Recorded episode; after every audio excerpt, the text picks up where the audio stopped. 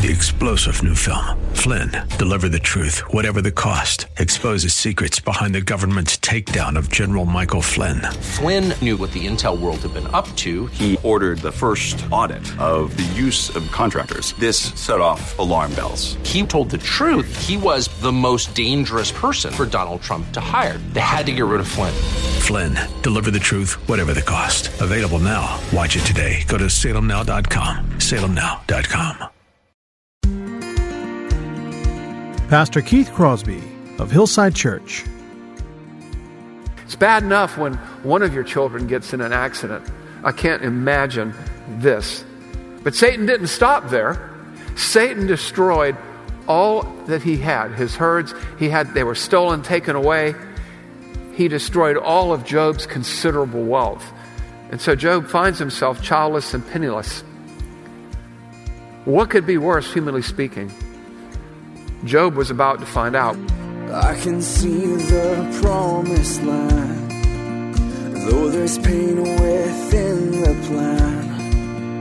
There is victory in the end. Your love is my battle cry, the anthem for all my life. Every giant will fall, the mountains will move, every chain of the past you've broken into. All the fear of the lies, we're singing the truth that nothing is impossible with you. Oh.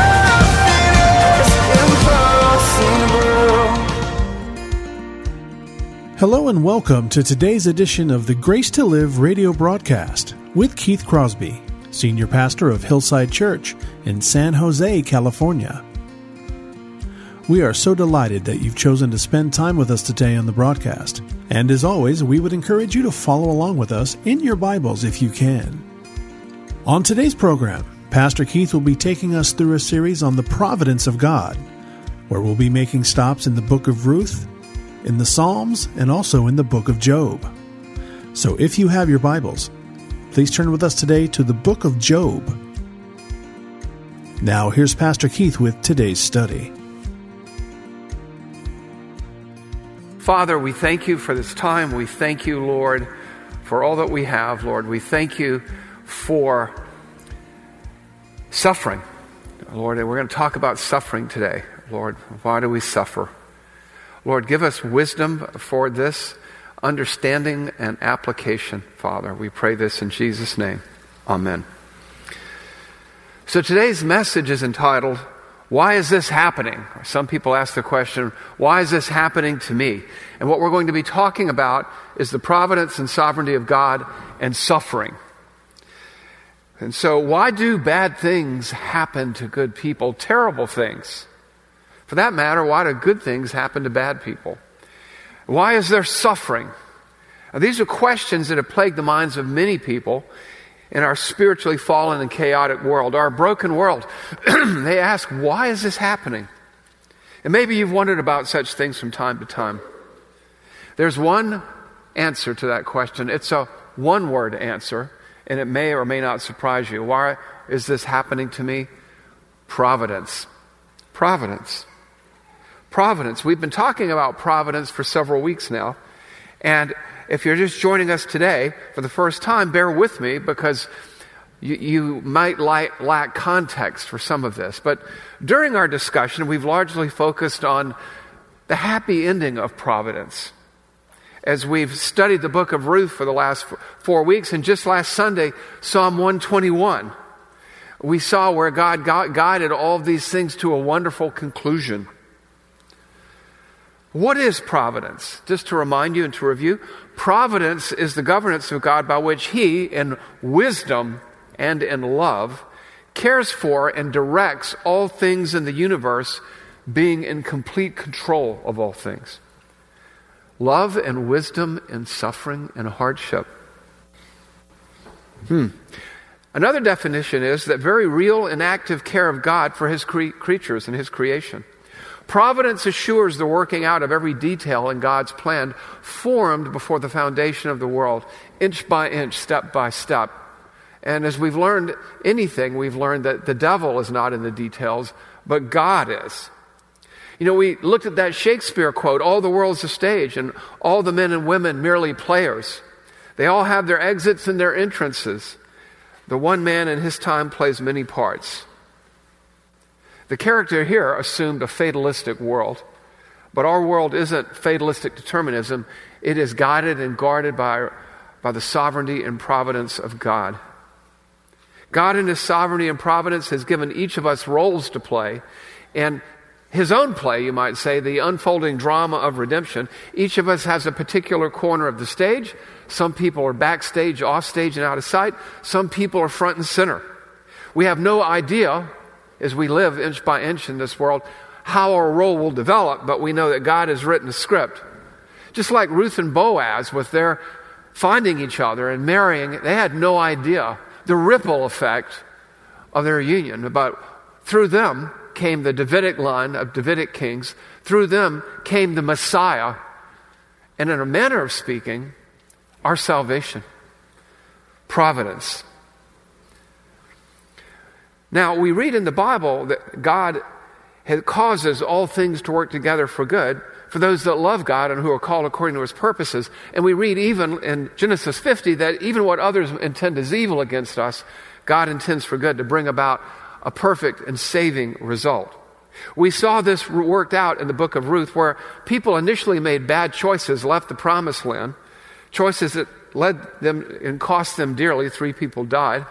Yet God provided a way forward for two destitute widows, one of them ending up being the great great grandmother of King David. And again, through whom the Davidic line and the Messiah came. That's providence. We looked last week at Psalm 121. I'll read it for you again. You can see the emphases here, how they play into uh, your life. I'll lift up my eyes to the hills. From where does my help come? My help comes from the Lord who made heaven and earth. He who keeps you will not slumber. Behold, he who keeps Israel will neither slumber nor sleep. The Lord is your is your keeper. The Lord is your shade on your right hand. The sun shall not strike you by day, nor the moon by night. The Lord will keep you from all evil. He will deliver you from all evil. He will keep your life. He will preserve your life. The Lord will keep you going out and coming in from this time forth and forevermore. We saw that providence, God is watching over us, and He's involved actively in the details of our lives. Whether He's protecting us salvifically whether He's protecting us in the routine errands and activities of our daily lives. The believer looks to the God, the God, the only God, the one who made all things, who spoke the universe into existence. The believer, she looks to the one who never sleeps nor slumbers nor dozes off at the switch. The Christ follower looks to the one who protects him from dangers seen and unseen. Yet, yet, bad things happen and there is injustice in this world. Suffering. It's a fact. It's an objective, deniable, indisputable fact. How do we reconcile this? Are these things, do all things work together for good? And then there's suffering. Are these things reconcilable? They are. They are. In my counseling ministry years ago, I worked with a man. He was an alcoholic. He was addicted to porn. He was dependent on marijuana. And he asked me the question why is God doing this to me? Because his life was a mess. His children were alienated from him. His extended family avoided him like the plague. It was a mess. And his wife would eventually leave him. And his suffering, he had to see, in his case, was the result of his choices. Sin, namely. He was a professing Christian who lived his life as if God did not exist and was irrelevant. And indeed, as a Christian, if he was really a Christian, then likely his loving God was trying to get his attention through his suffering. Because, because of providence, consequences Choices have consequences. A person can pretend that God doesn't exist, but he still has to live in God's universe, in God's world, and he will or she will be governed by God's principles, which, when violated, lead to harm. There is a cause and effect relationship that is brought to bear on our lives daily. And I would submit to you, and I submitted to him, perhaps you're suffering all these hardships because God wants you to stop hurting yourself and your family. And so I told him his, his choices had consequences, and God's consequences were a sign of his love and involvement in his life, providentially speaking. There's an old saying that has become cliche God works in mysterious ways. We, some, we saw some of that in our study of Ruth. I once chatted with a pastor who lost a four year old child suddenly, unexpectedly, and crushingly. He adored this little boy. Why did God allow his death? Beyond that, his death triggered an autoimmune disease that put him out of work in ministry for something like four years. It nearly ruined him financially. And after a very, very slow recovery, he returned to ministry. He wrote a series of books and workbooks about his suffering and about suffering in general, the first of which is called The Cup and the Glory. And I, I would suggest you buy it. It's, it's a wonderful book. It has blessed thousands of people and parents and children over the years because of this man's suffering and loss. Now, was his suffering a good thing, therefore, or a bad thing? What do you think all these people thought? People still ask, of course, why is this happening to me? I suppose Joni Eareckson Tada asked such a question over time. In overtime, she found her answer. Some of you may say, Joni who? But to most Christians, she is a beloved, well known figure in the Christian world. Outside Christian circles, she's known too, really. If you looked up her Wikipedia page, you'd read this, and I'm going to excerpt it for you now. Joni Eareckson Tada, born October 15, 1949, is an evangelical Christian author, radio host, artist, and founder of Joni and Friends, an organization accelerating Christian ministry in the disability community. The Wikipedia article goes on. Tada lived a very active life through all her growing up years. She enjoyed riding horses, playing tennis, hiking, and swimming. On July 30th, 1967, when she was 17 years old, she dove into the Chesapeake Bay after misjudging the shallowness of the water. She had a fracture between her fourth and fifth cervical vertebrae and became a quadriplegic, paralyzed from the shoulders down. During Tada's two years of rehabilitation, according to her autobiography, Joni, she experienced anger, depression, suicidal thoughts, and religious doubts. However, during occupational therapy, she learned to paint with a brush between her teeth and began selling her artwork. She also writes this way, although her writing tasks today depend on voice recognition technology. To date, Tada has written over 40 books, recorded several musical albums, starred in an autobiographical movie about her life, and is an advocate for people with disabilities. Providence. Joni Eareckson Tada has been an encouragement to millions and millions of people, including my own family, my own daughter. She's now 73 years old. She's been a quadriplegic for nearly 56 years of her 73 years. She lives in constant pain. She has neurological pain. Why did God do this to her? Why did this happen? Why did this happen to her? Some worldviews would tell us karma. Maybe she did something terrible before her accident. What goes around comes around. That's karma. Doubtful this happened to Tada. I suppose that's what Job's friends thought. You know the story of Job. Job had all these terrible things happen to him, and his friends thought, You must have done something really, really bad because of all the suffering and agony that Job experienced. Most of us know the story of Job. Job suffered greatly and for no apparent reason.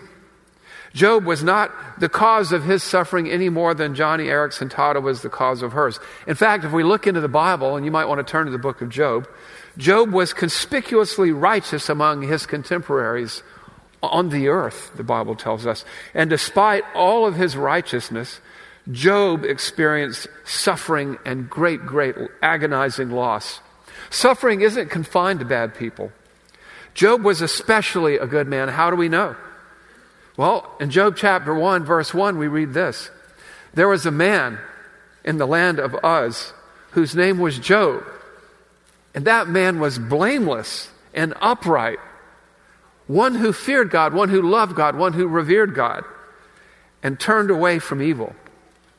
Job 1 goes on to describe Job's great wealth.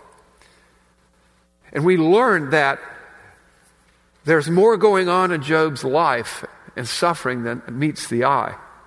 In Job 1 6 through 12, we read this, and I'll read it for you. It's a long passage. Now, there was a day when the sons of God came to present themselves before the Lord, and Satan also came among them. And the Lord said to Satan, Have you considered my servant Job? That there is none like him in all the earth. So much for karma. A blameless and upright man who fears God and turns away from evil. How would you like God to describe you that way? Does Job fear God for nothing? Have you not put a hedge around him and his house and all that he has on every side? You have blessed the work of his hands, and his possessions have increased in the land. But stretch out your hand and touch all that he has, and he will curse you to your face. And the Lord said to Satan, Behold, all that he has is in your hand. Only against him do not stretch out your hand. So Satan went out from the presence of the Lord. Here's providence at work. We're going to now switch venues from the heavenly places, the, the heaven, the spiritual realm, to earth. But we already see that in the providence and sovereignty of God, He is restricting Satan's activity. And so Job changes venues between what can be seen elsewhere and what can be seen on earth and there is a world that we cannot see. Satan is convinced that people only love God when life is easy because God makes it easy for them. So God grants Satan permission to make things rough for Job. And Satan takes his mission very seriously. Satan killed all 10 of Job's children in an accident in one fell swoop. Can you imagine? Can you imagine the loss? Now, some people might say, well, what was God thinking? Because children in that culture were your protection, they were your health care in old age. They took care of you in that era, sort of a social security system. And talk about devastating news. He gets news when you read the text that they're all dead. All of these 10 children that he loved, his sons and his daughters. It's bad enough when one of your children gets in an accident. I can't imagine this. But Satan didn't stop there. Satan destroyed all that he had. His herds, he had, they were stolen, taken away. He destroyed all of Job's considerable wealth. And so Job finds himself childless and penniless. What could be worse, humanly speaking? Job was about to find out. We switch venues again back to the spiritual world in Job chapter 2, beginning in verse 1. Again, there was a day when the sons of God came to present themselves before the Lord, and Satan also came among them to present himself to the Lord. And the Lord said to Satan, From where have you come? Satan answered the Lord and said, From going forth to and fro on the earth and from walking up and down on it. And the Lord said to Satan, Have you considered my servant Job? Now, it's not like he doesn't remember the previous conversation. He's pointing something out to Satan that there is none like him on earth, a blameless and upright man who fears God and turns away from evil. He still, have you considered that he still holds fast to his integrity, to his faith, although you incited me against him to destroy him without reason? See, Job hadn't committed any horrific sin that would have invited this kind of punishment. And God is pointing that out to Satan. There's none like him. Then Satan answered the Lord and said, Skin for skin. All that a man has, he will give for his life, to spare his life. But stretch out your hand and touch his bone and flesh, and he will curse you to your face. And the Lord said to Satan, Behold, He is in your hand. Only spare his life. Again, there's providence putting up the guardrails. God sovereignly limits Satan's harm, but harm nonetheless is great. And so Job's health was destroyed, and his bodily and men- mental agonies were great. People wrestle with what did Job have? He might have had elephantiasis, he might have had a form of leprosy, he might have had a combination of diseases. And through it all, Job seems to radiate some kind of hope.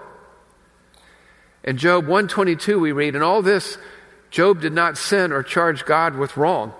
And in fact, in all of his suffering here, particularly on the front end, we have this famous line that people often recite without thinking about where it came from The Lord giveth, and the Lord taketh away. Blessed be the name of the Lord. Job also said, Yet though he slay me, yet will I trust in him. Job's losses and agonies accrue and pile up. And later we read, In all this, Job did not sin with his lips one wonders what was going on in Job's mind. There's sort of a shift here. But Job was truly crushed. I mean, this was no small thing. We read sometimes these narratives as if they're stories. Th- these are real people with real agonies, with real heartbreaks. And eventually, Job just reaches a point where he's almost at the point of breaking. He's bending, he's twisting, he's being bent by all this hardship. And we read in Job 3 1 after all this, Job opened his mouth, and I'm just going to hit the highlights of several verses here, and cursed the day of his birth. And Job said, Let the day perish on which I was born, and the night that said a man was conceived. Why did I not die at birth? Why was I not hidden as a stillborn child, as infants that never see light? I mean, you know, you got, you got to know between the loss of his children and the loss of his assets and the loss of everything that, w- that God seemingly built up in his life and gave him over time. It's all just taken away. And his health is wrecked. And he's sitting in a pile of ashes, scraping off the, the sores with a piece of pottery. Job, this good, good man, this righteous man, wished he was dead. And he does begin asking, What's going on here? Why is God doing this to me? What have I done? I have not sinned greatly against God. Now, he's not saying he was sinless. And eventually, Job's friends show up because they heard what happened to Job and they wanted to console him. And we read that for seven nights they came and grieved with him.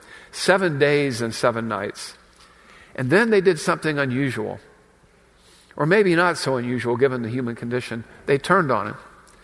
They began accusing him. Well, Job, you must have done something bad. Look at what's happened to you. What is it you're not telling us, Job? They accused him. They told him in turn, on a kind of a rotation, each one in their own time, one after the other, relentlessly, that Job must be hiding some secret sin. Each one took turns accusing him, challenging him, alternately pillaring him for his pride and his secret sin that he refused to confess. Mean, they reasoned that he must have done something really bad. And this goes on from like chapter 3 through chapter 37. It's just relentless. And Job tries to answer them. Now imagine, I was reading medical accounts years ago, and they said that Job was probably hovering somewhere near delirious and all this. And uh, he's, he's starting to wear out and wear down. He's frustrated. He becomes angry. And he says, Oh, if I could argue my case before God. God owes me an explanation. Why is this happening? And God remains silent for like 35 chapters. Job is only 42 chapters long. And then God answers him after all of that. We don't know how long all this took, but his answer is jolting and instructive. Then the Lord answered Job out of the whirlwind and said, Who is this that darkens counsel by words without knowledge.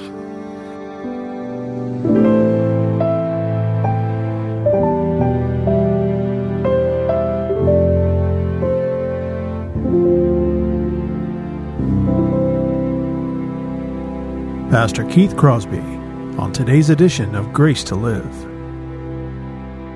We are so blessed that you've chosen to spend time with us today studying God's Word. And if you'd like more information on Pastor Keith or Hillside Church, here's how you can connect with us. Our mailing address is 545 Hillsdale Avenue in San Jose, California, 95136. The church office telephone line is area code 408 269 4782. And you can connect with us on our website, which is gracetoliveradio.org. There you can check out archived messages of past sermons and also listen to Pastor Keith's weekly blog. And please remember that the Grace to Live radio program is a listener supported ministry outreach of Hillside Church if you'd like to partner with us financially. Again, all of these things are available to you on our website, gracetoliveradio.org. Also, like to remind you that Pastor Keith and the staff here at Hillside always look forward to hearing from you. So if you'd like to drop us a note, you can email us here at keith at hillside.org. Well, we hope that you'll join us again next time for Grace to Live. But until then, I'm your host, Kevin Reeves, and on behalf of Pastor Keith and everyone here at Hillside Church, it is our prayer that the Lord will richly bless you. And thanks for listening.